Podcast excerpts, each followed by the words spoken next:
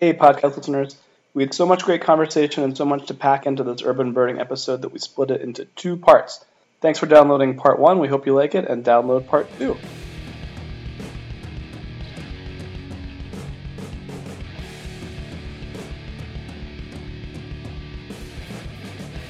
For me, birds is a great way of connecting with people. For me, it's a great way of sharing. I know it sounds corny, but sharing love.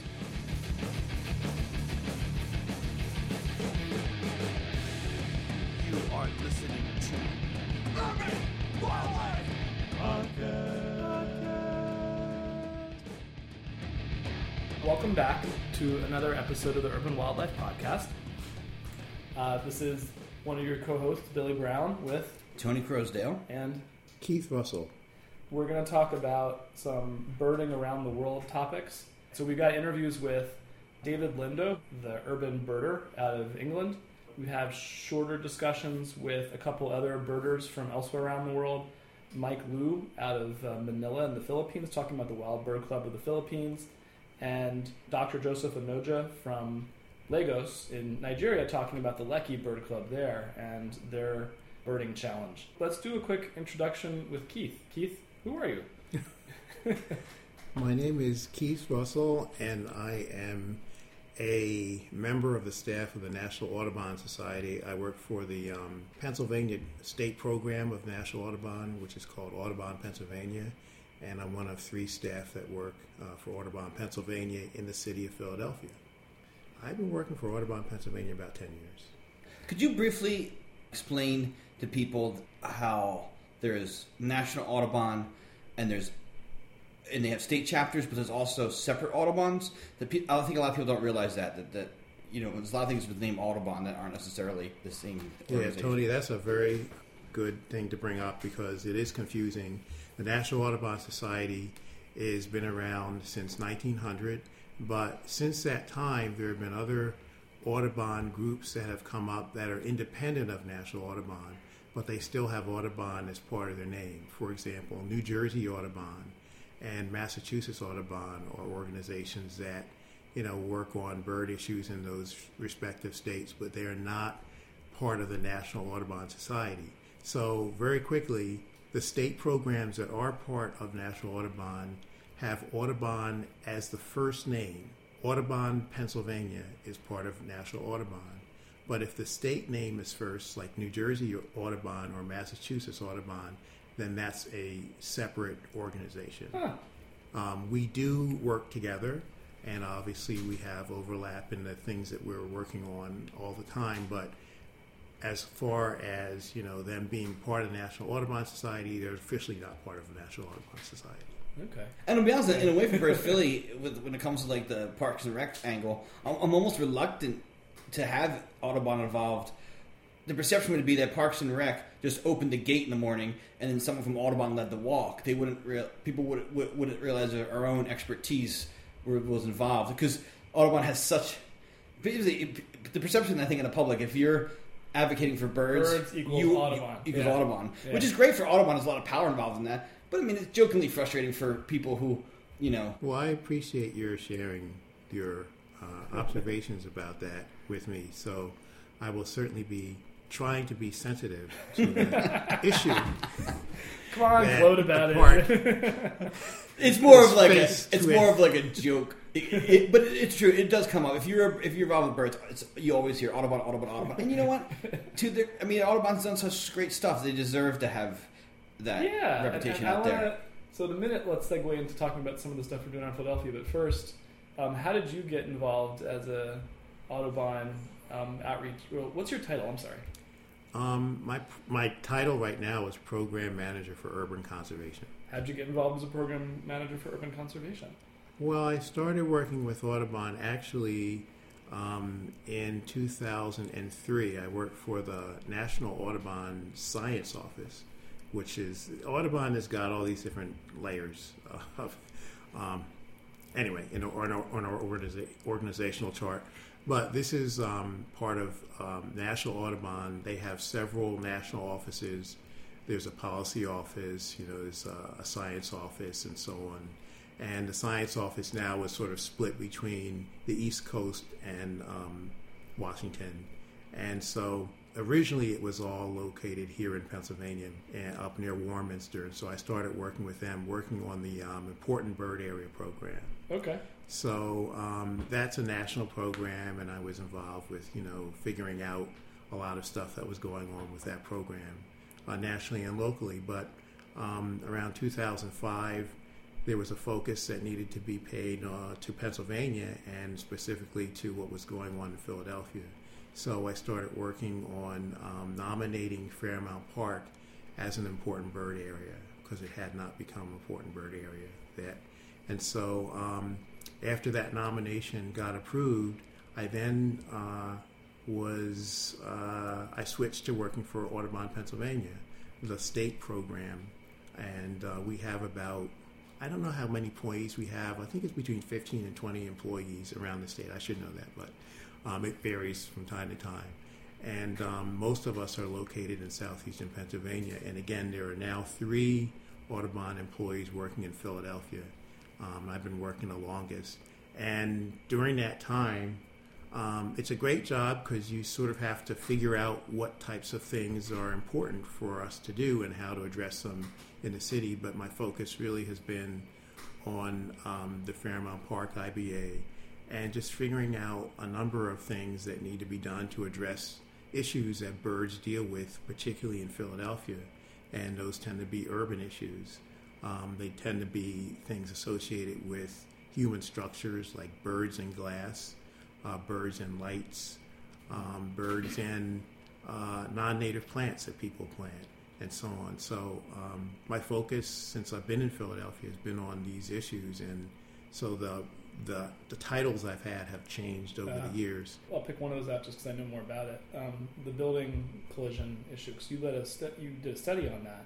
We a few years did, ago. yeah. Audubon um, has been working very uh, in clo- very close collaboration with the Philadelphia Zoo's Conservation Department since 2006 on that particular issue, and also with the Academy of Natural Sciences.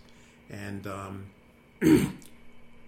we have, you know, had so few staff that it's been um, difficult for us to do certain things because we just didn't have the capacity. So most of what we have been working on in Philly over the last 10 years has been done in collaboration with other organizations, including Fairmount Park. We've done a lot of work with the park. Uh, but this particular, and the park has helped us on this particular study, but uh, the zoo came to Audubon in 2006 and wanted to, um, they wanted us to collaborate with them in starting a Lights Out program in Philadelphia. And Lights Out programs exist uh, around the country in various cities.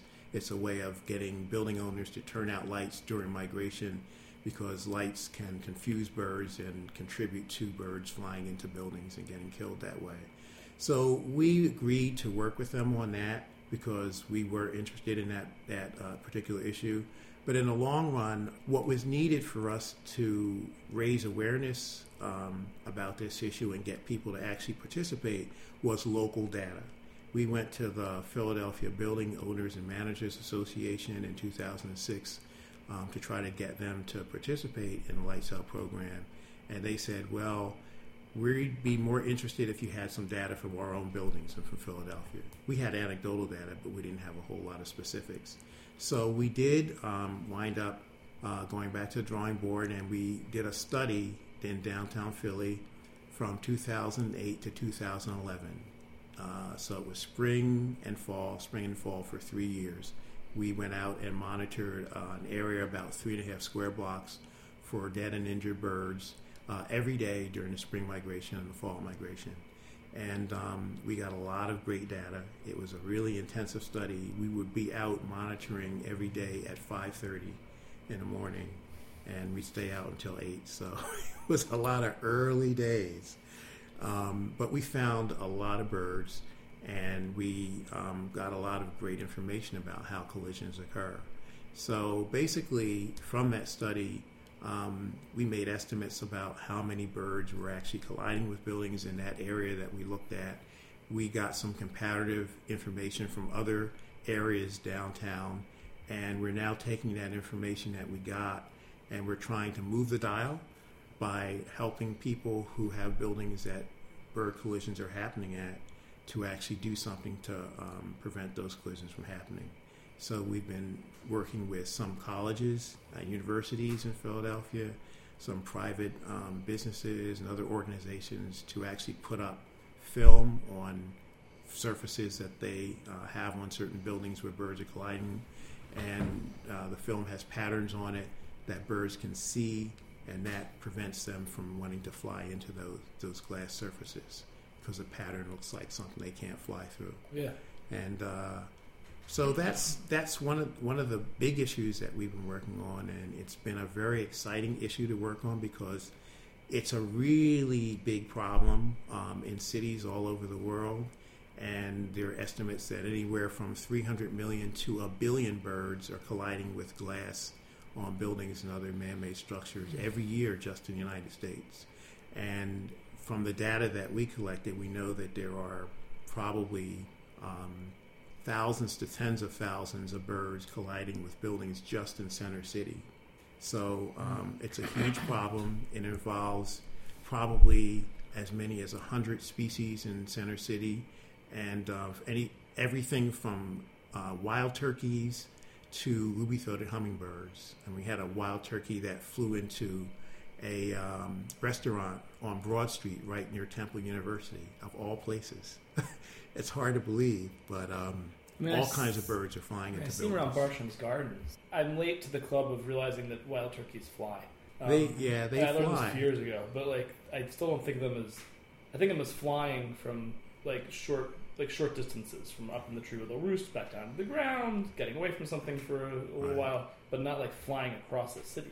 Like, Well, I wouldn't have imagined that a wild turkey would be found dead in front of a building on Broad North Broad Street, right near Temple University. yeah, Another one flew into a building at the University of Pennsylvania, which is closer to Woodland Cemetery and Yeah. stuff. But they get around, and um, you know, there's all kinds of, of species that are colliding with buildings in the heart of our city. One of the um, more unusual birds too that um, collided downtown was a yellow rail, a bird I personally have never seen in the wild. um, Well, it's a Philadelphia pretty record elusive. the wrong way. Yeah, Yeah, it's a pretty elusive species. What is Very it? hard to What does it look find. There, there's it's a small rail marsh bird, and it's sort of a um, tawny, yellowish, brownish plumage. It's only about five or six inches in length. Streaky. okay. Yeah, they're really hard to see. I only saw one once because I was in such excruciating pain because the terrain was so terrible that I was looking down, like because I At the right time, yeah, I wanted to scurry it across. that was lucky. Yeah, Yeah, they're hard to find, and they're they're not common. They're Okay. really uh, uncommon. Anyway, it's it's a huge problem. Birds migrate, and they have to go through cities to get to where they're going. And a lot of birds will actually stop and land in the middle of cities, looking for you know food and, and shelter. So uh, we got a lot of information about birds colliding with buildings here, and now we're working with um, organizations throughout the city that have these problems, trying to actually um, do something about them. Neat. Also, Matt who is a will probably the next episode or will be on. He, he's Yeah. been on before. My roommate Matt Halley at the Academy of Natural Sciences. He says that the vast majority of specimens, modern specimens in the museum collection, all come from window collisions. Just people bringing them in. and Yeah. saying, Hey, I found this on the sidewalk. Yeah, And for one of he said recently he was going through, or I don't know if he skimmed it and, and, and put it in, or just saw it recently, but he saw one, a specimen that I collected on your study. okay. yeah, when I was you know, volunteering for his for Keith's study, at, you know, going downtown, that was so strange. The emotions because you're still looking for birds in some respect, and so you like you kind of have this thing where you you you want to feel like you're doing a good job, so you want to collect things, but then you don't want to collect things because you like you want to Because it means it's dead. Yeah. yeah, you want to bring stuff in to feel like you're contributing to the study, but you're also like, well, everything I bring in is is dead, so it was Yeah. really weird. You're trying to find stuff, but you know that what you're finding is going to not be good. Yeah, and it's Yeah. a it's a really strange, yeah, yo-yo of emotions. I did see uh, something cool though. I saw uh, just a head of a yellow cuckoo, so I assumed that a peregrine got it. Yeah, there was a place in our st- in our study area um, where there was a really really tall building, and peregrine falcons were posted on the top of that building all the time. trying to find um, or catch migrating birds, and that's where we found heads all the time because they would drop heads off the top of the building of birds that they had caught. Comcast building, right? Yeah, that's where I found the head. Yeah. This actually resonates with one of the stories that, that we have on the podcast out of Manila. Um, not a little bit, where, well, no, I'll say it resonates, um, where you have a bird club where you have uh, birders engaging in advocacy, not just in getting out and seeing neat stuff. And so in that one, we have Mike Lu from the Wild Bird Club of the Philippines. I'll start off and say the, the club is relatively new. I think it's only from about within the last 20 years. And they had started off, well, it has to be, because they started off as an e club, as he put it, um, just a, an online group of people who coordinated to go out and look for birds together. And then they formalized into a group once they started doing advocacy, because they needed to have an official organization to be able to have any kind of standing with the government. And one of their early victories was preservation of, uh, in Manila Bay, I guess there are islands in Manila Bay, and one of them, which was a mangrove marsh kind of habitat, they ended up getting preserved because it was it was critical habitat for some rare birds. Um, I'm going to ask Tony, who's our who I think of as my friend with Asian birding experience. Um, he mentioned Philippine ducks and black-winged stilts. Ring any bells? Yeah. Okay, what do they look like? Black-winged stilts look very much like our. What's a stilt? Uh, so stilt is a type of sandpiper, but they're sandpipers are usually you know we think most people think of sandpipers think of like a tan or a gray streaky bird. These are more boldly colored. They're, they're usually black. They're pied, you know, black and white, and they and really really really long legs, like extremely like maybe the longest leg is proportion of their body. They th- think them and flamingos are tied for having the longest leg is proportion of their body, and the legs tend to be pink or red, and then the body's usually white with black wings and some black on the neck and the head. Uh, ours have actually black to go like form a mask, but these I think just the black comes up on the nape and then on the, on the wings. Very beautiful, and it really like a ice pick for a bill. Okay. And they're like medium. They're they're they're not tiny, but they're not huge either. And he was describing the Philippine duck um, as having is sounds like what I think of as basic duck. I mean, looking kind of. He was describing similarities between how it looks and like uh, how a mallard might look, um, but he's saying that they have what people describe as kind of eyeliner. I found you because I was reading about the Las Piñas Parañaque Critical Habitat and Ecotourism Area. Yes. Um, so, if you could describe um, what that place is. Uh, one of the places that we looked for was a reclamation area. At that time, there were few buildings, and slowly the buildings were starting to come, and our bird watching sites get keep getting developed. So these Yeah. are all cordoned off. Then we stumbled upon this last piece of mangrove island with mud flats, and wow! And there were so many birds there. So we started recording. We listed down what we saw, and then one day, uh, we heard that it's going to be reclaimed again. So we, we got in touch with with the media, with some of the people in the Department of Environment, and even with government agencies.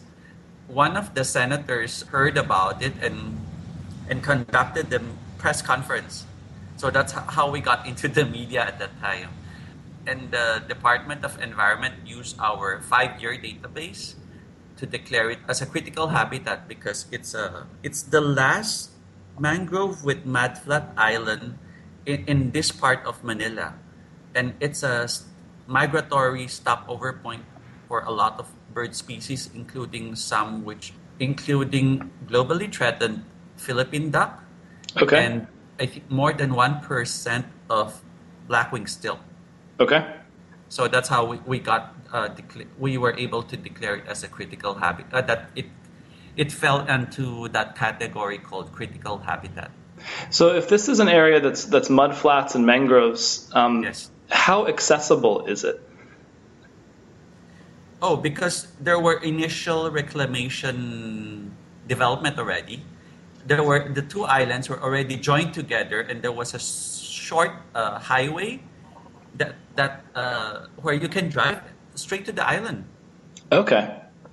So, in a So you don't even have to wait or or or uh, take a boat. You just drive drive your car straight to the island. We conduct guided bird watching trips for the general public. Uh, so when when we have uh, bird watching uh, activities, we, we bring the people there. I mean, among other bird watching sites in Metro Manila. Okay. But there are schools which uh, specifically specifically ask to be taken there, and it's not just schools. Sometimes there are bank employees, Rotary clubs. Okay. So slowly, people are getting uh, are uh, knew about the place, and because of what we had on the media campaign, a lot of people know about that place. Okay. And so one of the the things that um, when I was reading about it s- seemed interesting to me was the the claim that there is a conflict with the airport. There, there was a big company, one of the biggest companies in the Philippines, that wanted to do the reclamation. And this claim about the possibility of air, airstrike only came out when uh, the reclamation issue came out. The airport has was built in 1969. The islands, the birds have been there since way, way back before. so how come no airstrikes have ever happened from 1969 until now? So one time they, they did a press uh, press conference at the airport, and we insisted that we be taken around the the runway to see what birds are there. We saw a lot of cattle egrets, and they were pointing out, you see flocks and flocks of these cattle egrets here. And our response was, the cattle egrets that, that you find on your runway are not found on this island because cattle egrets don't go to salt water.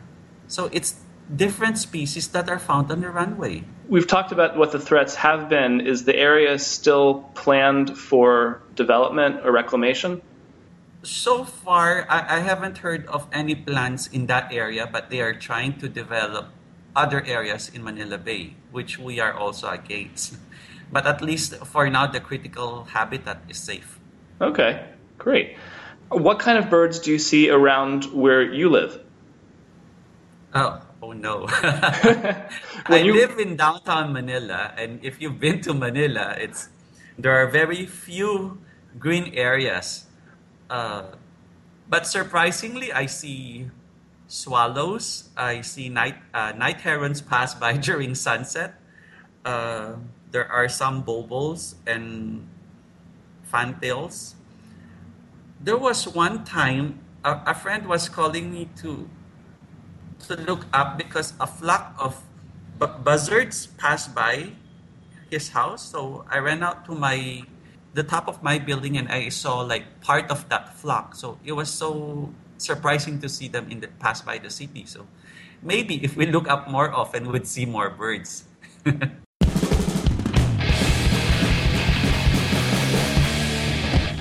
it sort of sounded to me, I mean, it was a little bit more contentious maybe where they're trying to stop development on this island. But the story about birders sneaking or, or get, finding a way onto sort of no man's land to look for birds and then that converting into some kind of preserved habitat or park um, made me think of the East Park Reservoir stuff with the Audubon. I, I met you, I think, around 2008.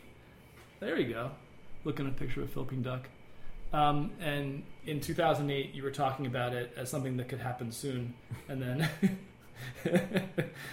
It's all relative. Isn't it? so go ahead. What's the story of the East Park Reservoir? Well, Audubon has a number of um, educational centers around the country. Some of them are in pretty, you know, rural settings, and some of them are in pretty urban settings. And um, we don't have an Audubon Center here in Philadelphia, but we should have one fairly soon. Uh, we're going to be opening a center in North Philadelphia in the Strawberry Mansion neighborhood um, at a site called the East Park Reservoir uh, within the next two years. Um, we've actually been working on some of the early parts of the construction of the of the site, and fundraising is about ninety five percent done. Ooh. So it was done, and then the costs of the project went up, so we had to actually continue fundraising. But we're going to have a center um, at the uh, East Park Reservoir that is operated by Audubon and the Outward Bound organization. So both of us will occupy um, this, the, the center. We'll both have staff there, and we'll both have programming there. So we hope it will be a nice collaborative project where people can come from the neighborhood or from wherever and enjoy outward bound activities as well as activities that we have. And we'll have staff that are operating from that center that are going out into schools. Um, and we'll be doing programming throughout Philadelphia will all be operating from that center. Neat. And I'm going to include also, I had recorded some audio when you led a walk there last year. podcast listeners, on this recording of the bird walk that we took in December of 2015, led by Keith Russell to explore the East Park Reservoir, the site to be of the Discovery Center, you will also hear some other voices, notably of Robin Irizarry and Matt Halley, uh, friends of the podcast and frequent guests and contributors. And my daughter Magnolia also chimes in.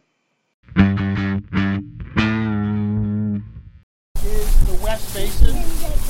This is about 37 acres of water. So this is the basin that's still still left. Um, we'll come all the way around this basin and uh, be able to see the basin that is still used by the water department for water storage and the basin that's been abandoned that's now growing trees.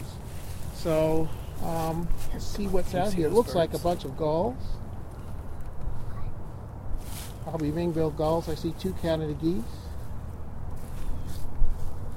You got somebody right down. Pied-bill grebe out there. Where you have pied-billed grebe.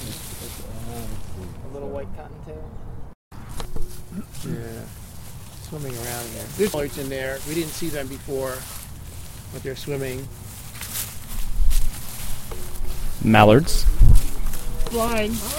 Wood ducks flying. A bunch of um, two wood ducks going to the left, and a bunch of mallards. And um, I think there might be a redneck grebe out here, which is a pretty neat bird. It's a really hard bird to find. Oh, is that the hard Um, it, it's got it dove, and it was right beyond the mallards. Yeah, it's a pretty big grebe. Here are the wood ducks swimming. So I don't see the grebe right now, but it was not a pied-bill grebe. It's pretty big. have a merlin in the tree over there. Say it one more time, Robin. We might have a merlin in that tree over there. All right, that looks like a merlin to me. The size of it. It's kind of chunky and robust. Like my merlin's like a, like my soup. So that's the color of a merlin, and when it flew, it had those rings on the tail. Yeah, same tree. Yeah, if you look. Uh, How about that to get both of them in one tree? Is that a kestrel up at top? More colorful than the. Uh, yeah. Yeah, the, co- the Well, the blower bird looks like a merlin, doesn't it? Yeah. And you see the upper bird is smaller, and it does look like it has a different pattern on it. So really it was a kestrel and a merlin. It is. It's a male kestrel. Do you see it perched on the, the pipe? That's not something you see often, like a Yeah, kestrel no, and a just merlin side down. by side. There, there he is. You can really see the difference in structure of those birds. Oh yeah. Yeah, this is a site that was created in the 1880s, and it was an engineering marvel then. It's 100 acres, and it's basically a place where the city stores treated drinking water. So water is disseminated from the reservoir out into people's homes or out into businesses throughout Center City and North Philadelphia. So originally there were three large basins there in the 1880s, and gradually over time the city's population shrunk, the number of businesses declined, and businesses use a lot of water. So as the need for water declined, the need for using all three of those basins um, changed. So they gradually, the city gradually used fewer and fewer of those basins. And by the 1990s, they were really only the late 1990s. They were only using one basin. So uh, one of the other basins, the largest basins on the site, is the West Basin. That had really been abandoned for a long time, and it had become uh, basically a wild lake. So there were fish in it, there's aquatic plants, and there were a lot of birds. So Audubon and Outward Bound will be utilizing that basin and the area around that basin, while the rest of the site um, is still going to be used by Philadelphia Water for storing treated drinking water. And my understanding is there's also a site. I mean, it, that that people had sort of been sneaking into to to to, to look at birds over the years. Well, I wouldn't characterize it quite as sneaking in, but we, um, I got permission to go into the reservoir. I, I requested permission to go into the reservoir during the 1980s, and I wanted to basically find out if there were birds using How that you, site. What gave you the idea that there might be? During the early part of the 20th century, people could go into the site um, unencumbered. It was Yeah. open to the public. But by the late 1960s, early 1970s, gates were put up to protect people from going in and drowning, Drowning, and yeah. protect the city from the liability from that. So nobody was going in looking for birds in recent decades. I had a more but- romantic idea that people were hopping the fence and. Well, not supposed to. Maybe they were. But um, there were reports in the literature from the early part of the 20th century of all kinds of interesting waterfowl that had been seen there. So I was just interested in seeing if there were still birds there. So um, the, the water department very graciously allowed me to come in and look around. And then each year we were able to um, have someone come in and do a survey uh, of what waterfowl were there during January. And that information was um, helpful in attracting Audubon to the site uh, as a place to build the center. Great. Um, and also about the site, I think it's worth highlighting that that we have other nature centers around the city. The really prominent ones, whether I'll count Heinz in there, but I'd say definitely. yeah, and then particular, but also where you work in the Wissahickon and um, the Northeast in Pennypack um, And Schuylkill Center. and the Schuylkill Center. True that a lot of them are in more middle class uh, or bordering middle class and sort of maybe even upper class neighborhoods. Strawberry Mansion, though, is one of the, put bluntly, one of the poorest neighborhoods in the whole city.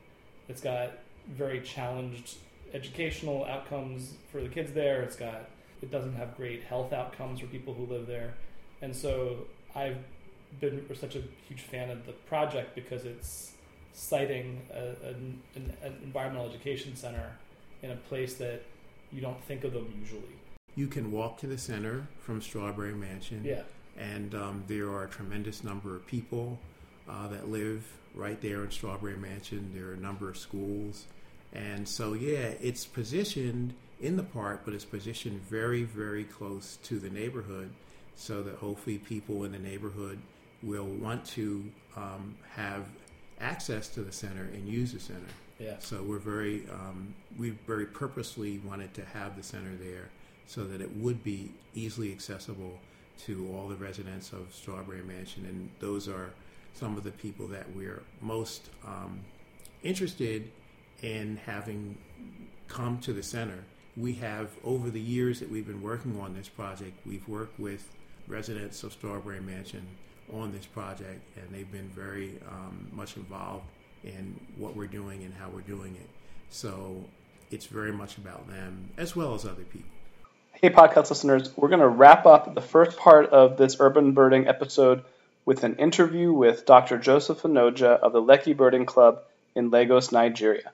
All right, I'm Dr. Onoja Joseph Daniel, and I'm the Director of Technical Programs of the Nigerian Conservation Foundation in Lekki, Lagos, Nigeria. The Lekki Bird Club was started as a volunteer based bird conservation group, and this was established in March of 2009. And this is to raise the stake of bird conservation in Nigeria. So the Lekki Bird Club has its first uh, series of bird club um, the first series of bird club in Nigeria that NCF plans to set up, and we hope to also set up these bird clubs in other um, communities around, in other cities around Nigeria.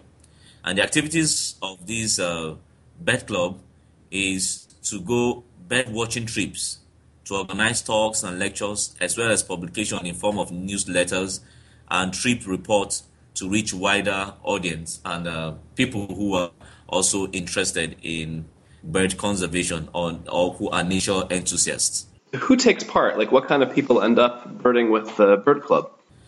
Well, actually, it's open to everybody who is interested in going birding with us. and people who love nature, people who love to be around uh, nature, natural environment. So usually these birds, we go to natural natural environment for us to be able to see them. So as we are there, we also encourage people to look around and appreciate nature. So basically, uh, nature enthusiasts are people who go out birding with us, but it's open to a wide, wide range of anybody who wants to come out. Yeah, so far we visit bird club. I mean, there are the areas that have been visited are reserves. You know, an urban place like Lagos lacks um, some of these reserves. So we go to beaches where we can find um, coastal birds, seabirds. So we go to also um, some some personal or personal protected areas. People who set up their orchards. So we go in there to find birds, and also there are some monumental areas that are surrounded by lakes. So we go there also for some water birds. So basically, where those activities are carried out, bird watching activities, uh, carry out uh, mostly areas where we, we where we think birds can be, and then we go there. We just look for we just look for birds. Since uh, Lagos is an urban uh, settlement. What do you mean by an open settlement? Yeah, an urban settlement is I'm what I mean by urban settlement is the fact that Lagos is uh, is is one of the largest growing cities in Africa. So you have very few places, green areas. You have very few places that are green areas. You have everywhere is almost built up. So except places that are were consciously reserved as green areas. If not, every other place is a concrete jungle. So, what are some highlight species for you um, and for the bird club? A very common species that uh, that is seen around uh, Lagos is the red-eyed dove. It is uh, something that is very common around around Lagos. So you find that very often around um, built up areas, and then you find other other birds that are quite they're they are, they are not uh, they you can find them as they fly around because of the swampy nature of Lagos. You know, Lagos is a coastal town because of swampy nature, you find water birds flying around. Sometimes you see uh, white-faced whistling ducks. They fly around. Yeah, you sometimes also you see um, common laughing doves, common bulbuls. Sometimes you see western gray plantain eaters, and sometimes you even see kingfishers for instance, the woodland, the woodland kingfisher, woodland kingfisher. Okay, yeah, the the bird watching challenge was uh, was initiated by the Lekki Bird Club and the Nigerian Field Society.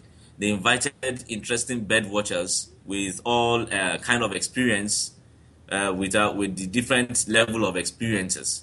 And the purpose of the event was to promote bird watching awareness on the environment and the protection of uh, local habitats. And usually the competition was be, began and ended in the Lekki uh, Conservation Center along the Lekki Expressway.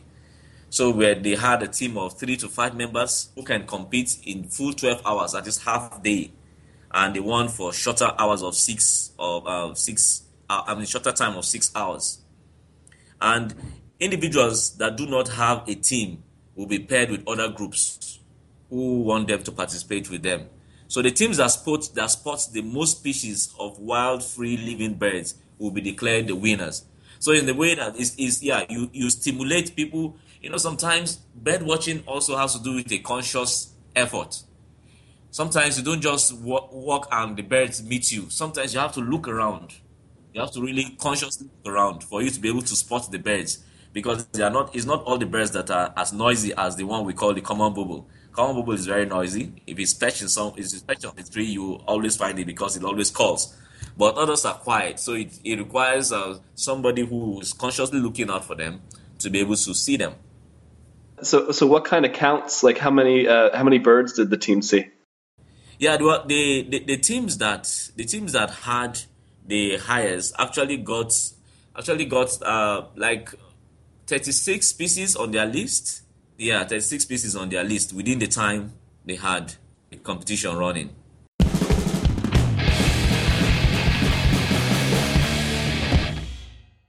Hey, podcast listeners. This ends part one of our urban birding episode. We hope you enjoyed it and download part two. Thank you.